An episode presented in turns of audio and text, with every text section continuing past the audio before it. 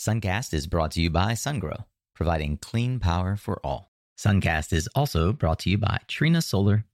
I was living in Patagonia, and I remember I was just taking a flight to Buenos Aires one day, and when the plane would leave, you would just fly over the oil fields, and it just saddened me to see how destroyed everything was after years of years of that, and it just didn't feel right. This is Suncast. In every battle, there's a front line. On that front line are warriors whose courage and action shape the outcome of the battle. The world is currently engaged in a literal power struggle, a battle in global energy as it evolves from fossil fuels to renewable energy. Suncast is a conversation with solar warriors on the front lines, building the most noble and impactful companies of our time. We learn their secrets to personal and professional growth, market development, and industry insights. And now, join solar industry veteran, Latin America fanatic, and your host, Nico Johnson. Hey there, and welcome to episode 29 of Suncast. As you just heard, I'm your host, Nico Johnson, and today we'll be spending time with Alejo Lopez of Nextracker. You should keep listening if you're interested at all in what's happening in the Mexico market, where else in Latin America Alejo believes is hot or not, what it's like to convert from the dark side of oil and gas to the renewables industry, Alejo's key lessons and takeaways as one of the region's veteran developers, and some fantastic book recommendations. Hey, speaking of Mexico, Alejo and I will both be at the upcoming MIREC conference in Mexico City the week of May 8th. If you're planning to be there, I'd love to meet you. There's nothing better than putting a face to a name, and meeting at these conferences is a great way for us to get to know each other. Before we get into today's show, I'd like to say thank you, as always, to those faithful listeners who continue to come back every week. Your voice is present in this and all episodes as I cherish and implement the feedback you provide, including interviewing those people you recommended. So if you have someone or something that you, sh- you think should be on Suncast, just shoot me an email or a LinkedIn message or just pop over to the website and leave me a quick voicemail right from your smartphone. The email is nico at mysuncast.com. The website, mysuncast.com. And Suncast is made possible in part by industry partners like SolRates. SolRates helps solar installers in the United States provide instant online financing quotes for commercial and industrial customers with projects of $100,000 in value or more. To learn more, visit www.solrates.com. That's S O L R A T E S. If you'd like an invitation code to join the SolRates platform, please reach out to me directly. SolRates is currently only offered for US based projects. Well, that's it for the preamble. You're going to love Alejo's insights today. So let's get to it. Thanks again for taking the time to be here and enjoy this week's episode of Suncast with Alejo Lopez.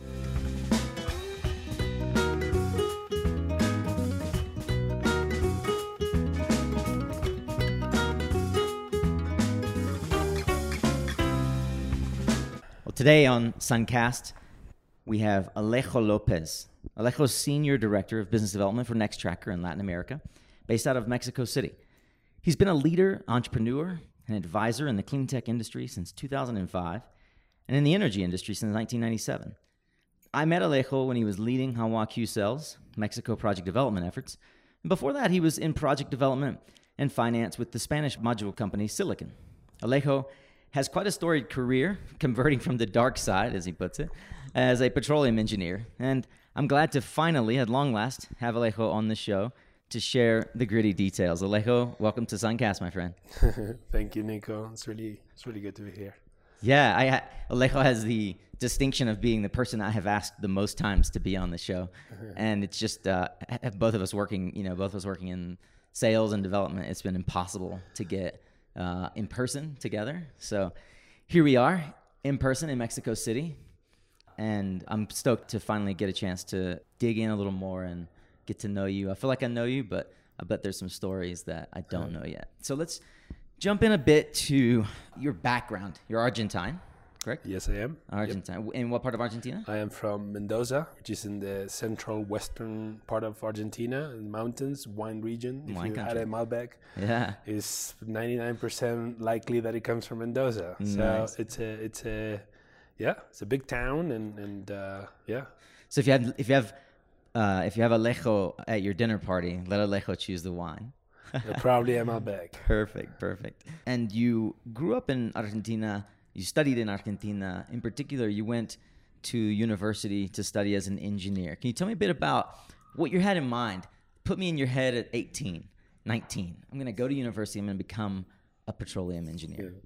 So you know, I um, I grew up in Mendoza. Mendoza, uh, you know, the the Andes are probably the highest in the Americas at that point. You have Aconcagua, 7,000 meters. So you have these amazing mountains. And, and I always loved the mountain, you know, going to the mountain and climbing mountains.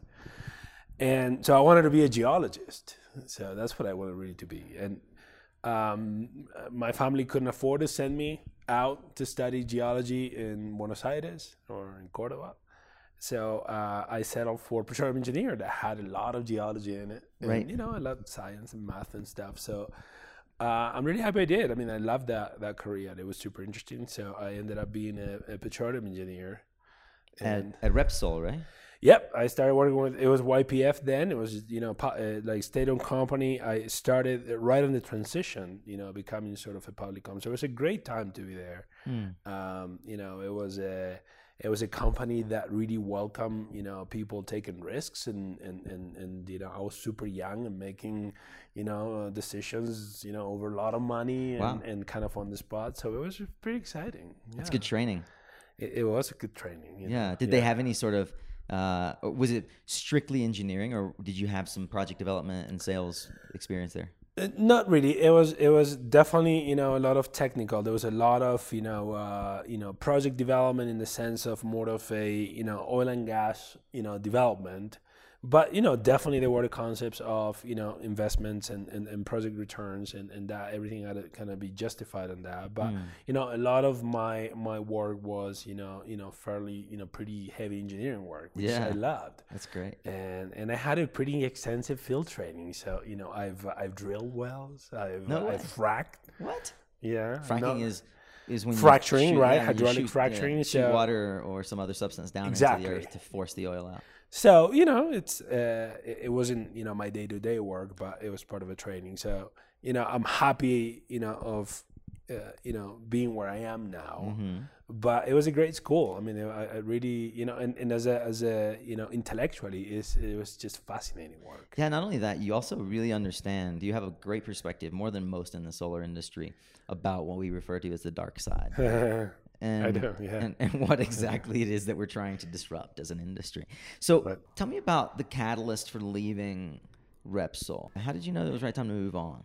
You know, I, I remember once I was, uh, you know, I was living in, in Patagonia at the time. I lived there for almost six years while I was w- working, you know, stationed there. And I remember I was, I was just taking a, a flight to Buenos Aires one day, and, and you know, when the plane would leave, you would just fly over, uh, you know, the oil fields, and I and and, and it was just it just saddened me to see how destroyed everything was after years of years of that, and it just didn't feel right, you know. And uh, I think you know I met great people. I think the work is great. I think you know we're not gonna be out of oil tomorrow. I think the people into into something and it took figure out what, but but I I knew that Yeah. that. And did you go straight from there for your? Sort of did. I, I uh, um, yep. I, uh, you know, I knew. I think it was I wanted to go to San Francisco, New York, or London, and uh, San Francisco happened, and um, It's great. So you put yourself in your mid twenties, and you're thinking, "I want to get out of here," and you set this goal. I want. I've got three cities. I've done this a lot in my life too, like London, New York, or San Francisco, right? And so it was kind of cast your lots, and San Francisco uh, for for whatever reasons, maybe it was acceptance to school won out, and that's kind of how you ended up in San Francisco. Yep. I applied to you know a few business schools. I mean that that was sort of uh, in- LSE, Stern, and San Fran. yeah. Uh, and I, I, I, I uh, actually did my MBA at the University of San Francisco, USF, Yeah. and and uh, yeah, it was a great school. I really enjoyed it. It's in the heart of the city, so it was a great experience. Just Did you to- focus on anything in particular in MBA? Uh, finance. Finance. So I did. Uh, you know, I was always kind of good, good with numbers, and, and, and, and, and really like that. And you know, in my last couple of years in in Repsol, I was doing a lot of the, you know, sort of business side of the of Yeah. the projects, both on the exploration and production. You're double groups, threat, an engineer with a finance. well, having come up come up through in the solar industry, being in California, I know uh, how it's very difficult to explain the logic of like going from MBA school to getting into solar. I don't think we need to cover that necessarily, but as it were, you ended up getting into the solar industry, and in fact have been a part of a number of a bunch of kind of historic things in the solar industry, as it were. I guess obviously, if you want to talk about Siliken, we can. Yeah. And that was that was probably a, a fun solar coaster ride. But you also were involved in some of the early big wins in Mexico as a solar market. So you've seen, it all when it comes to market development. I'd love for you to reflect a little bit on that if you want. But I'm also curious on the heels of that, what has you excited right now in the area of solar business models and what's going on in the solar space? you know just just to briefly touch on you know the beginnings um uh, yeah that was super exciting there was a complete different market and reality and technology and and uh, and the challenges were a little bit different um and you know and and it's just uh, so amazing to be standing right now you know, uh, with um, you know where solar has gotten to in terms of competitiveness and and and and, And market uh, acceptance. and market acceptance. Yeah, it's just it's just fascinating. You know, it started probably you know close when you started, where you know a solar panel was you know four or five bucks a watt. Yeah, and like Yeah. 175 watts. Right, or tiny. yeah, Not a lot of people make that. No, it's like yeah, it wasn't a 320 watt. It was half of that, and um, and right now it's just amazing. I mean, it has a whole other host of challenges and, and and issues, but you know, we got where we were dreaming of getting much faster than we ever thought we could, and and it's great. And I think everybody, you know, you and everybody in this industry had done, you know, their small contribution to that. You know, and it's it's great. So where do you see we got there faster than you thought? What are the things that likewise you see growing faster than you expected and that really have you excited about where the solar industry is going? You know the fact that we're you know we're talking about unsubsidized solar at least in mexico and largely in latin america you know brazil probably has different you know conditions but it's it to me it's great you know. I mean i talk to colleagues sometimes and they complain all the time the prices are too low and that is is gotten extremely competitive and and, and i agree with that. But i think overall as an industry is great because we, we can now compete and outcompete pretty much any other you know uh, So you know let's- technology. Let's actually drill down there, metaphor intended. You have direct experience from a decade past of a, a very established, you know, some may say archaic dinosaur industry that probably had similar complaints. Reflect a little bit on on how a let's say like a, an oil and gas company in the 90s might have been looking at their market similarly to how the solar industry is feeling- it today. Margins similarly crushed. Uh, maybe you know folks feeling pinched. Do you feel like Yeah. is it similar? Is it completely different in the way that people approach the market? I'm just I have no idea. No, no, no. It's, it's really interesting that you're bringing that up. I, I think the dynamics are, are different. I mean, um, at least now. I mean, the uh, you know, I mean, definitely oil and gas development is is directly tied to the price of, of oil, right? And the higher it is, the more development you know happens, Yeah. and, and, and new plays, you know, deep Yeah. water, you know, shale, all that stuff is is now viable, right? Yeah. um, you know, I think I remember back in the days of solar, we would always, I remember pitching PPAs to clients, you know, 500 kilowatts. And, you know, the price of oil was definitely something that you always talked about because, hey, you know, if, if, if that goes up, your energy price is going to go up. So definitely it had a relationship with. Today, it's irrelevant. It doesn't matter what the oil Totally price decoupled. is. So it's fantastic to me to see that. I mean, back to the, you know, the, when I was in oil and gas, I worked in oil and gas through the worst crisis of that industry. I remember, you know, the lowest the uh, the barrel price was was ten dollars a barrel. You know, with I mean today is what 50, 50 cent, 55, I don't yeah, know. Uh, it's gotten to what the thirtieth, Yeah. right, and the- even the twenty, and Yeah, yeah. very freaked out. 29, it's crashed. I remember when it was like ten.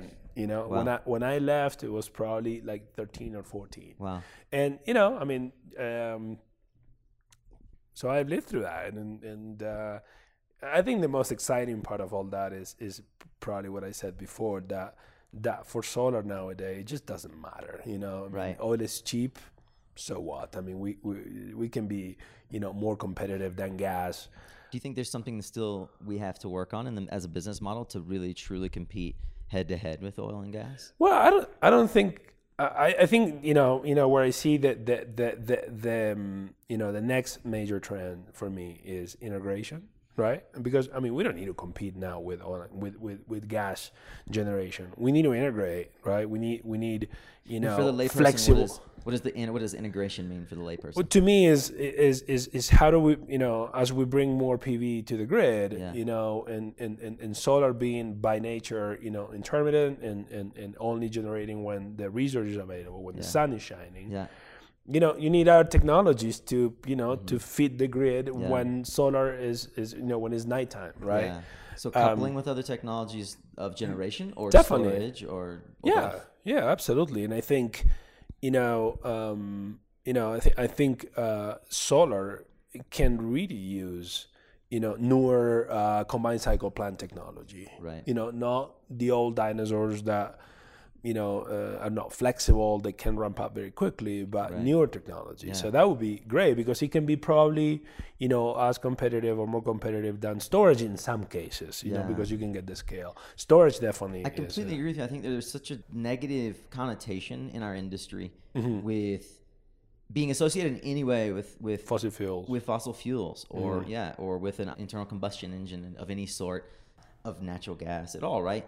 And the reality is in some ways you know users kind of view solar as crappy power right like now we've gotten it to the point where it's cheap intermittent power right but it's not delivered on a consistent scale the way that coal is or the way that oil is Right, right. so yeah i think I see the industry maturing in a similar way where people are starting to say, okay, look, we have to extend an olive branch to the oil and gas industry. We have to figure out how Right. To integrate, as you say, CHP plants. How do we get, uh, how do we play nice as generators? Because, you know, whether we like it or not, Texaco and Chevron are implementing solar. It's a part of their mix, right? Like the big oil and gas companies see it and they're integrating it now as an, just another generator. They just see it as another generator, not uh, whereas we consider it as a disruptor. And you know, the fact is Right. that now we are seen by the world as just another generator and one that's gained credibility now in the market.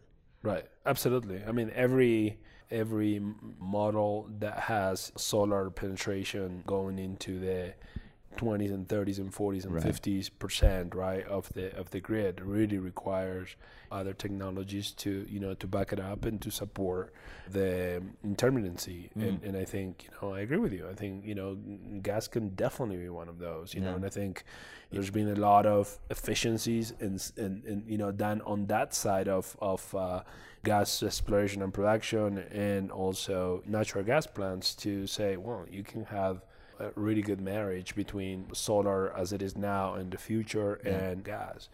Uh, definitely storage, I think, is major, and I think we're going to be really talking and integrating storage at a scale, you know, very soon. Yeah, yeah, I agree. So you've worked a lot. I mean, obviously now at Nextracker, you are principally supplying products, right? Which is a different, maybe a new role for you. I mean, at Siliken, it was supplying product, but it was really creating the demand to pull through the product, right? Because you were project development. Uh, Siliken was project development. You know, Yeah, we were sort of you know pretty separate from the from the Yeah. module side, and so was Hanwha. yeah, So it was, it was exciting. We Yeah. we didn't have you know a, a strong mandate, you know, for the modules necessarily. The driver, you know, development was seen as a business in itself, and if it can help the modules side, great. yeah. It's interesting because in the industry, some people just look at it and they're like, "Oh, he's with Q cells, right?" Or "Oh, he's with Siliken." Right. and you have to overcome that every day, every month. Yeah. Of like, no, wait, guys, I, I have no mandate. I'd, I'd love to hear. Uh, obviously, you have developed a core skill set that kind of makes you a bit of a bit of a, uh, a ninja in the product sales side of the business, right? how how do you feel you've been able to leverage what you learned in the development side, moving into transitioning to Nextracker? That's a great question. I think that given that my background is, you know, on project development and you know, and other things, everything we talked before, I think it makes a lot of people, you know, my clients feel comfortable with me because I I tend to understand their point of view, their needs, Yeah. you know, because it, you know, it was my job That's just right. only a few months ago. You know, not necessarily, you know, more the, the, the, the procurement and technical side, but definitely the development and the investment side. So, but again, you know, I really understand, you know, what their concerns are and what their goals are. Mm. And, and, and I think it gives me the advantage of knowing beforehand how to address that Right. and how to, you know, um, uh, you know, uh, position Nextracker. You Are know, you crafting properly. your sales pitch already, overcoming those objections from the very beginning? Yeah, you know, definitely.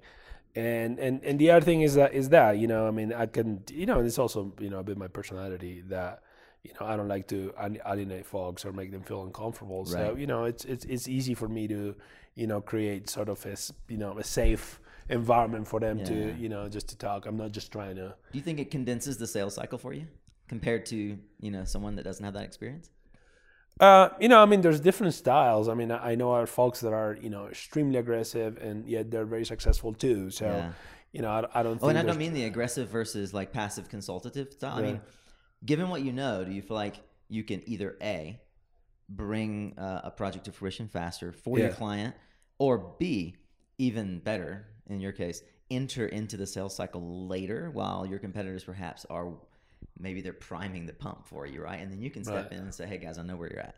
Like, do you do you feel like that's a reality, or is that Uh, you know, more the former than the latter, but Yeah. you know, but definitely.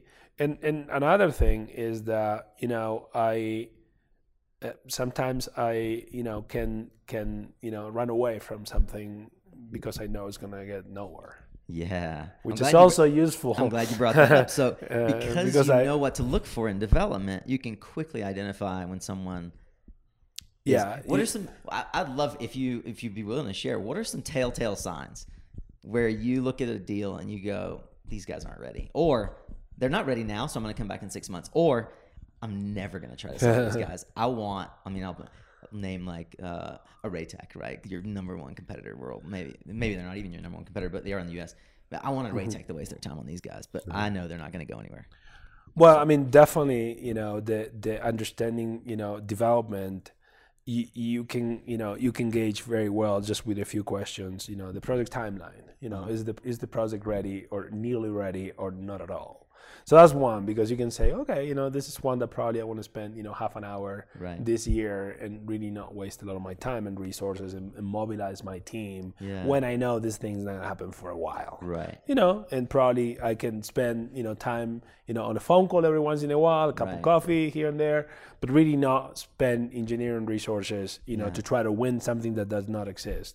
You know, the the other thing is is understanding, you know, the the knowing the people, you know, having worked with some of these guys, you know, before and knowing that sometimes that's not a fit for you, you mm-hmm. know, because and you know and there's you know everybody has different needs right? But you know there's some folks that are just looking at price you know Yeah. there's these guys that are looking you know only at this type of product or that technology. So i think that's useful information you know? It might curtail some opportunities but also you don't waste your time you know? Yeah, and, and, that's time is valuable. everything. yeah, so I think it's mostly the ability to ask a few questions and you know either not get an answer or get the answer I need to say you know this is ready or this is not. What- and then the other thing is relationships, right? I mean, folks know me and and and and. Uh, and, and sometimes you know they get me involved in projects and and, and you know I kind of have a you know a, a, a pretty you know good view into you know projects that are not yet in the market and I know that they have serious people behind and Right. you know that's an advantage What would you say are the the two most critical pieces? Like if they don't have this or that, I'm not spending time with them. Yeah, I'll grab coffee, but I'm not spending time with them. well you know I mean definitely you know PPA to this day is it is critical mm-hmm. you know Yeah, nothing nothing that has a, contract. yeah, nothing that has a, a eh, you know sort of a, a merchant based. I mean, we, we we just saw what happened in Chile, right? I mean, that was a boom, and Yeah. now it's gone. So nothing that has a PPA probably will get anybody excited to Right. you know. I mean, you can support people, right? Right, you need a layout, you need a little bit of you know, you know, and sometimes you do that, and that's fine. You know, if it's clients of ours or folks that we work in the past, you'll do that for them. You'll help them. Mm. Yeah. Uh, but you know, it's not you know it's something urgent. You That's know, you're not gonna win that That's right. business tomorrow.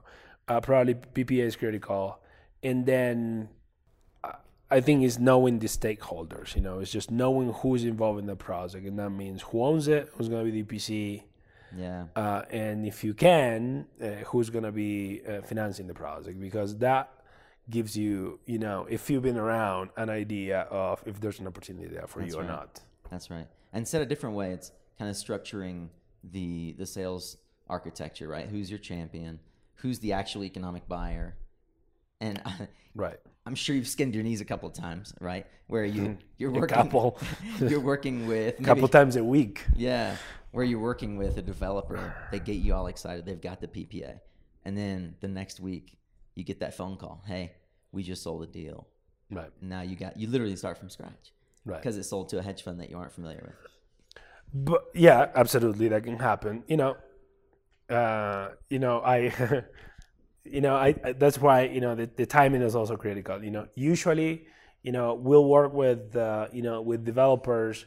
You know, mostly folks that you do have a relationship with, and you know that you know what you're just doing is is probably creating some goodwill. Yeah. You know, maybe you get you know your your your technology to be you know part of their collection study and their permitting and you know that's good but you know that they're not gonna you know make the uh, the decision Right. in regards to you know acquiring the, the project. And for us it's critical you know very soon is is who who is making the decision here. Is it is it this owner?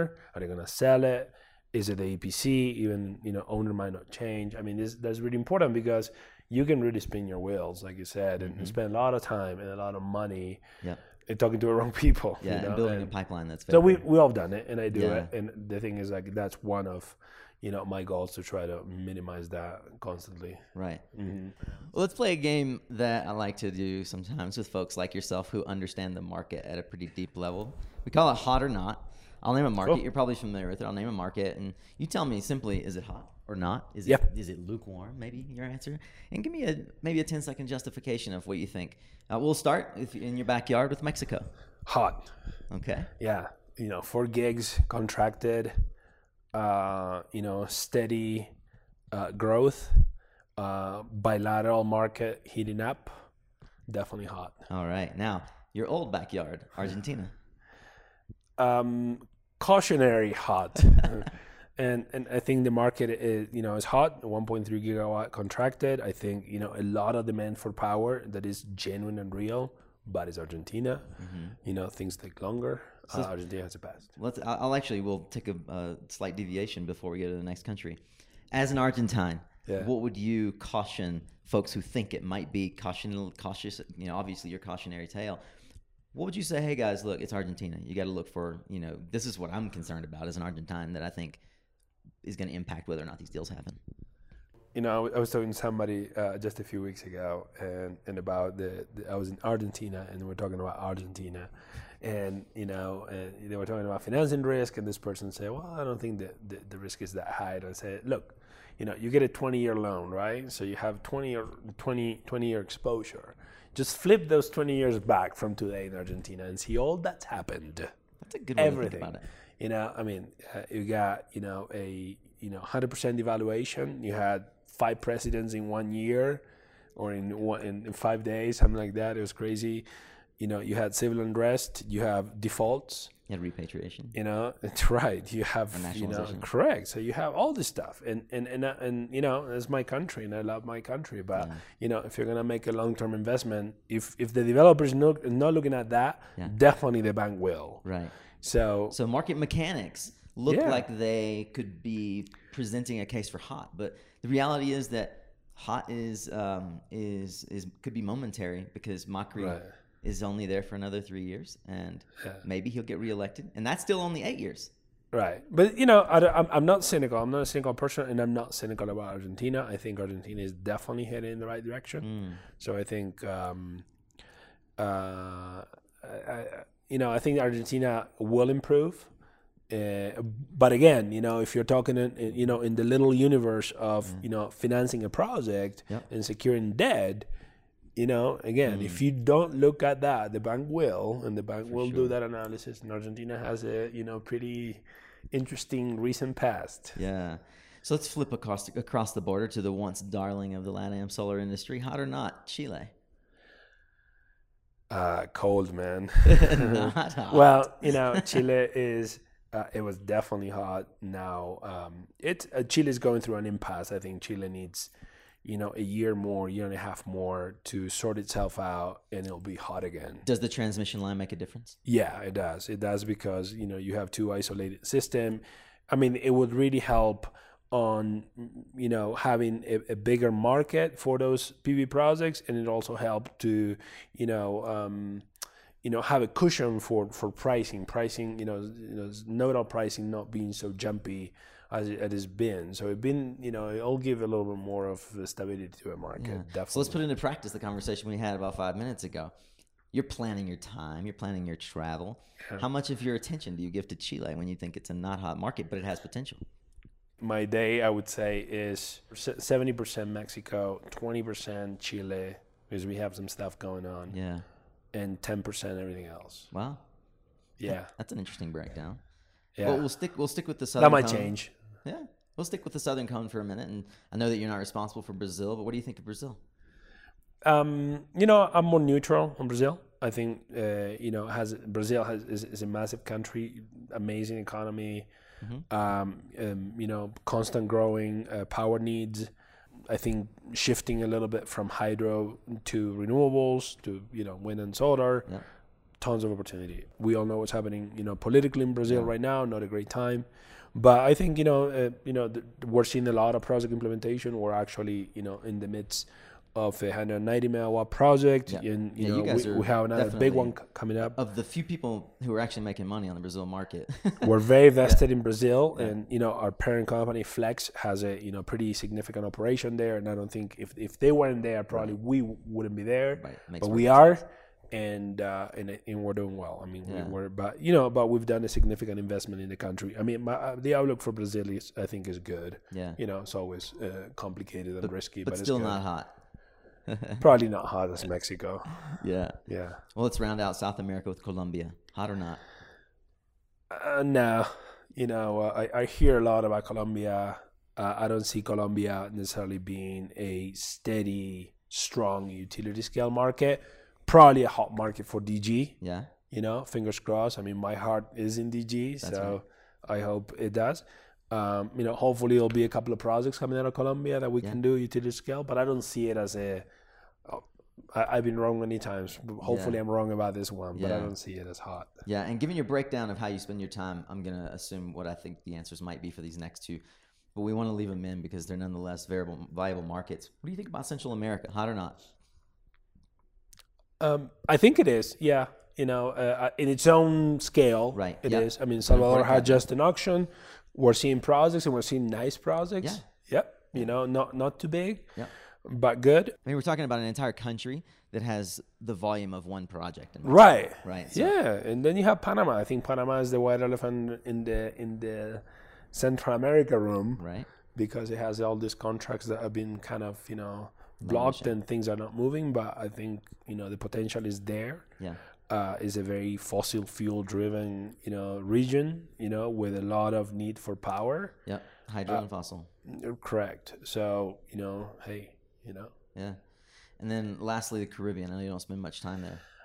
no unfortunately no not for trackers because Right. you know high Right. winds uh, you know uh, little availability of flat land Mm-hmm. um, make it difficult Yeah. so no hope for us And it's an important caveat. I mean, as a tracker company, do you have like a minimum threshold of a project size that you're interested in?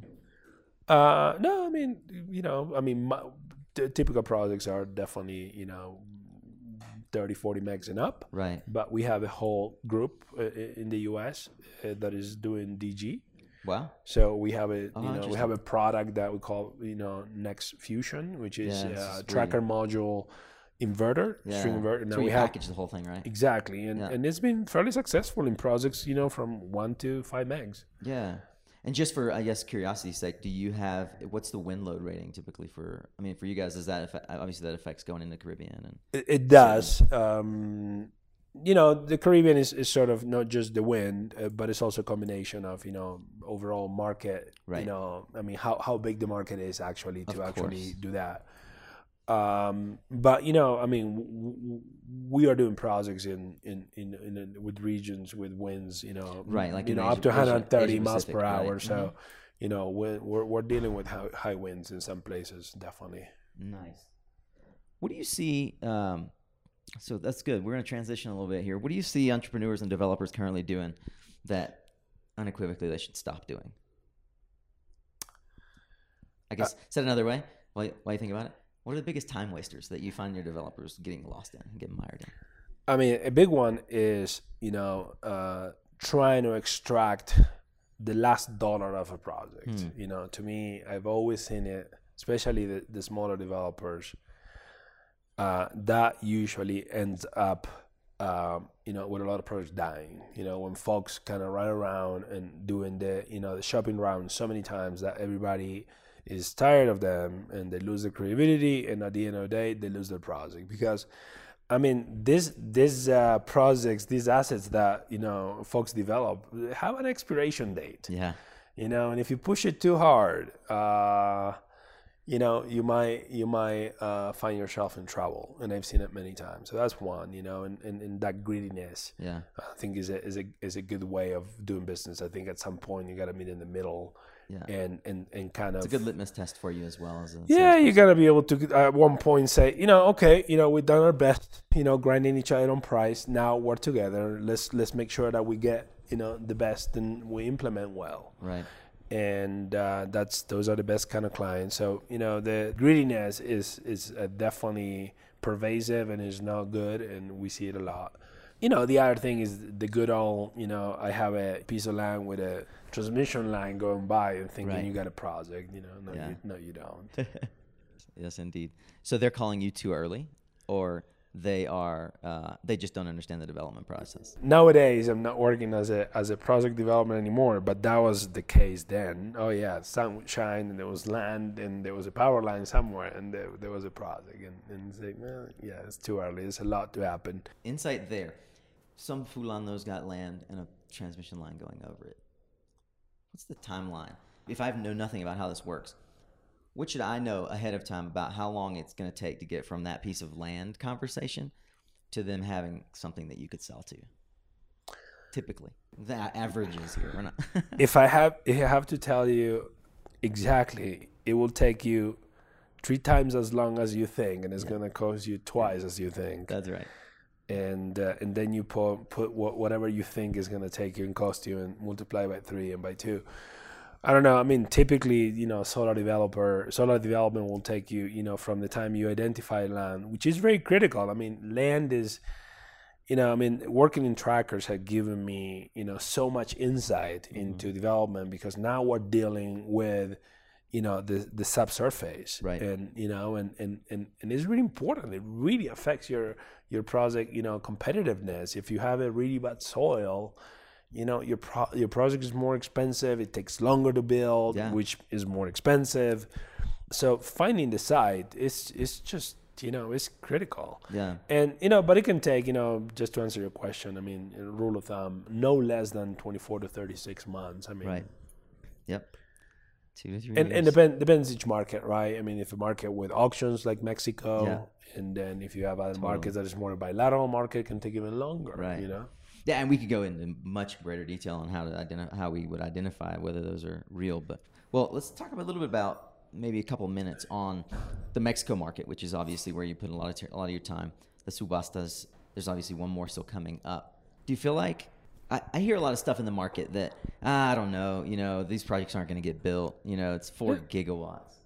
It's four gigawatts of capacity, but who knows? Maybe two will get built. What's you're here? Your fingers on the pulse. What do you think's really happening?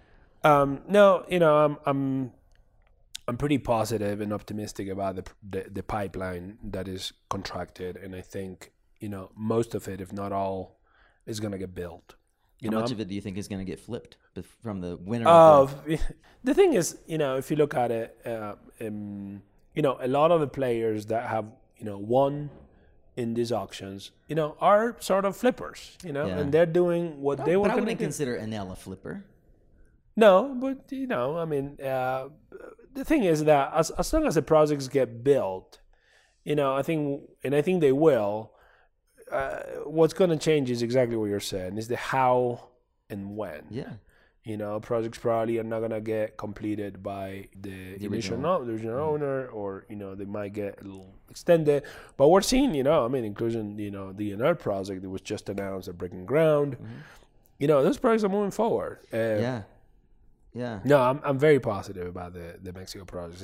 I think, that you know all of them, even the most the most complicated projects, are gonna get built. I mean, the the government has really taken a lot of ownership in the success of this project. So probably not following projects, but at least Yeah. this first vintage, they- they're gonna support them in any way. So you don't think it's a question of people just underbidding to get the best price to win the auction, and then you know basically pricing themselves out of getting getting the necessary uh, procurement price, right? So uh, you're probably conf- facing this right now, right? I, f- I find that that folks in these scenarios often ask for unreasonably low module and, and racking prices and inverter prices.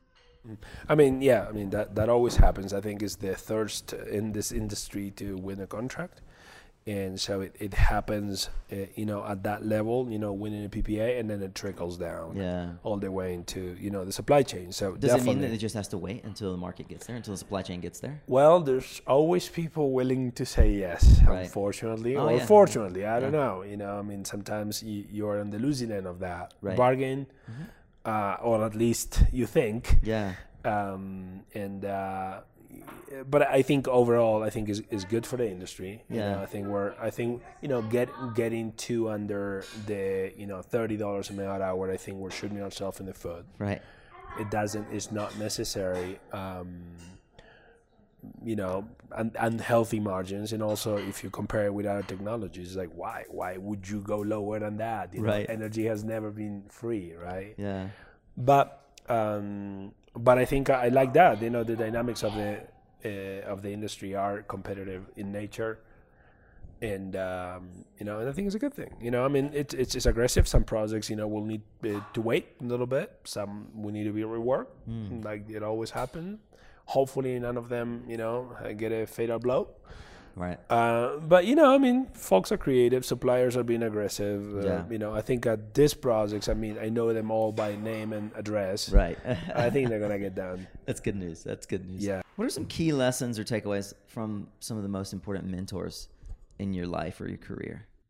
I've learned a, a lot from uh, quite a few people, but you know, one of my best, one of my best bosses was Matt McCullough. Matt was the managing director of Hanwha when we were there, and um, and Matt was just fantastic. You know, what I learned of him is take risk, surround yourself of smart people, people that know more than you do, not the other way around.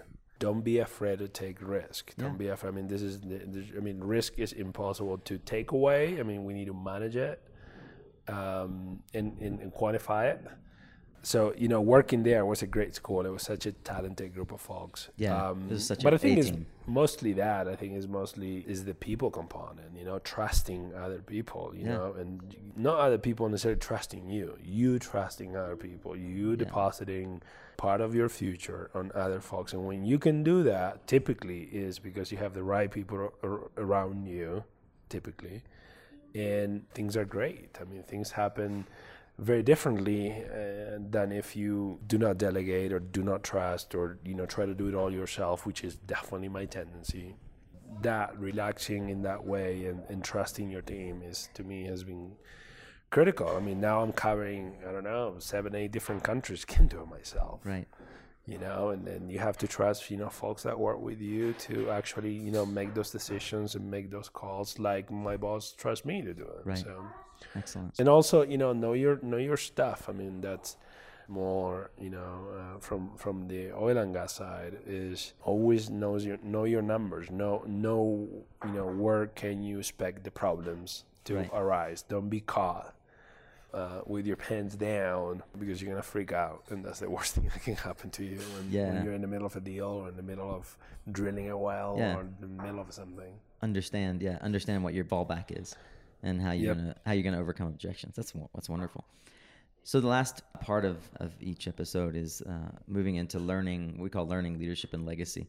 What's the book that has most influenced a positive change you've made in your business or in your personal life, Um, or both? Maybe it's two different books. you know, I, uh, I I'm a total nerd, you know, but I'm the guy that will, you know, delve into, you know, a hundred pages technical document on storage, and I will read it, and I will take the time to do it, and I will read, uh, you know, because I, I, I like to know, and I'm curious, and, and I want to know. But when I read, I read fiction. I just like to Awesome. disconnect, Yeah, and, and- fiction takes me to a different place, and, and it helps me.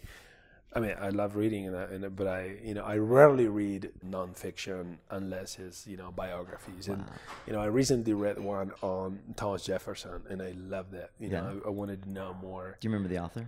Um, uh, actually, my wife uh, is reading it now, Oh yeah. uh, but I'll, I'll tell you, have it there Yeah.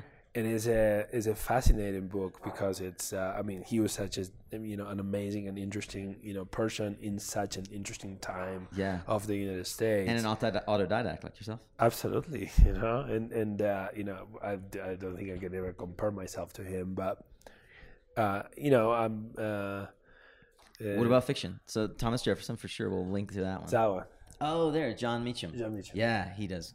That's a, and uh, so Jon Meacham, Thomas you know Jefferson. one of my favorite The Art of uh, Power. you know, one of my favorite writers is, um, you know, I like uh, Michael Chabon.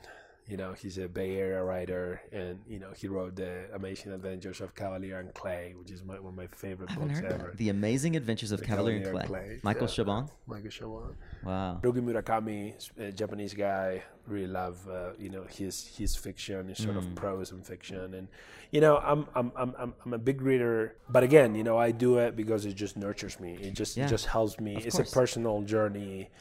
That's what this is all uh, about. More than yeah, and uh, Have you and I- read Ready Player One? Huh? Have you read Ready I Player have One? not. You got to put that one on your list. Yeah, I will. Yeah, it was that that book. I don't read a lot of fictions. I'm the opposite, and I started reading fiction based on just some recommendations of friends. So this is And- what we're gonna do, Nico. You're gonna give me that book, and I'm gonna give you, you know, my my recommended, uh, you know, fiction book to you. Perfect. There we go. We'll do that. Yeah. we'll swap. Absolutely. And I have a I do I do a reading list for Suncast listeners. So I Oh, good. I curate like what what everyone is reading that are solar leaders, and it's amazing. The list of books just goes on and on. And just last night I was talking to a new friend of mine, Gabriel, and he said, "What are you reading?" And I, he was so excited because I gave him a list of like ten books, and I've read most of them, but all of them were recommended by guests from the show, Really? and he was on fire. He was so stoked. So yeah, I'd Cool. happily, I'd happily yeah, I love that. I love to Yeah. always, you know, get new recommendations. You know, Yeah. actually, the last three books I've read have been given by friends and colleagues of mine that is like, you should read Perfect. this, and I love them. Yeah, the book that I mean, Ready Player One is the one that I've gifted the most so far. And Good. uh, just because it's for me, it's like if you aren't a fiction reader and you read this book, it. I read it and I couldn't stop. I was literally three in the the morning writer? reading it. Who's the author? Uh, I I can't remember off the top of my head. Yeah, no, I'd Um, love to read it. yeah. So, what one thing do you consistently do that yields the greatest impact or results? Could be personal or professional life. But what do you do consistently that, like, besides reading, that nurtures you? Could be running. Could be Um, riding my bike, uh, exercise. exercising. You know, that sometimes traveling gets kind of in the way, but Cuts into it. But yeah, but yeah, I you know definitely that's something that I noticed that I'm more creative, I'm more relaxed, I'm less stressed when I do it, and exactly the opposite when I don't do it. So Yeah, I the get same the in, the the instant proof Mm-hmm. that it works. I wonder if it's just that I gravitate towards people like that because that's the um, uh, one of the more common answers for my guests. You know, like even going back to, I mean, the first few guests, it was absolutely the answer. Like Camilo, who runs triathlons, and Edgar, who runs like ultra Right. marathons. I'm not like that. stuff. yeah. I well, am not, like- but but yeah, you know, it totally makes sense. I know you find uh, you find time sometimes to be online. Where would someone be able to connect with you? Um, you know, I'm uh, try to be more active on Twitter. Uh, but you know, I have my LinkedIn page, and uh, I'm Mm-hmm. I'm kind of more uh, a little bit more old school than you are in that regard. Don't forget to update your LinkedIn. I like the I like the good old uh, phone. It's Yeah. good, and if we can see each other in person, Yeah. all well, the better. Well, for that matter, I mean, what's your email address if people wanted to email you directly if they wanted to just reach out? Is that So- okay? yeah, yeah, absolutely. It's a L O P E Z at nextracker.com. Okay. So And does Nextracker have two T's? Is no, Next just Tracker one, Just one T in the just middle? one T. Okay.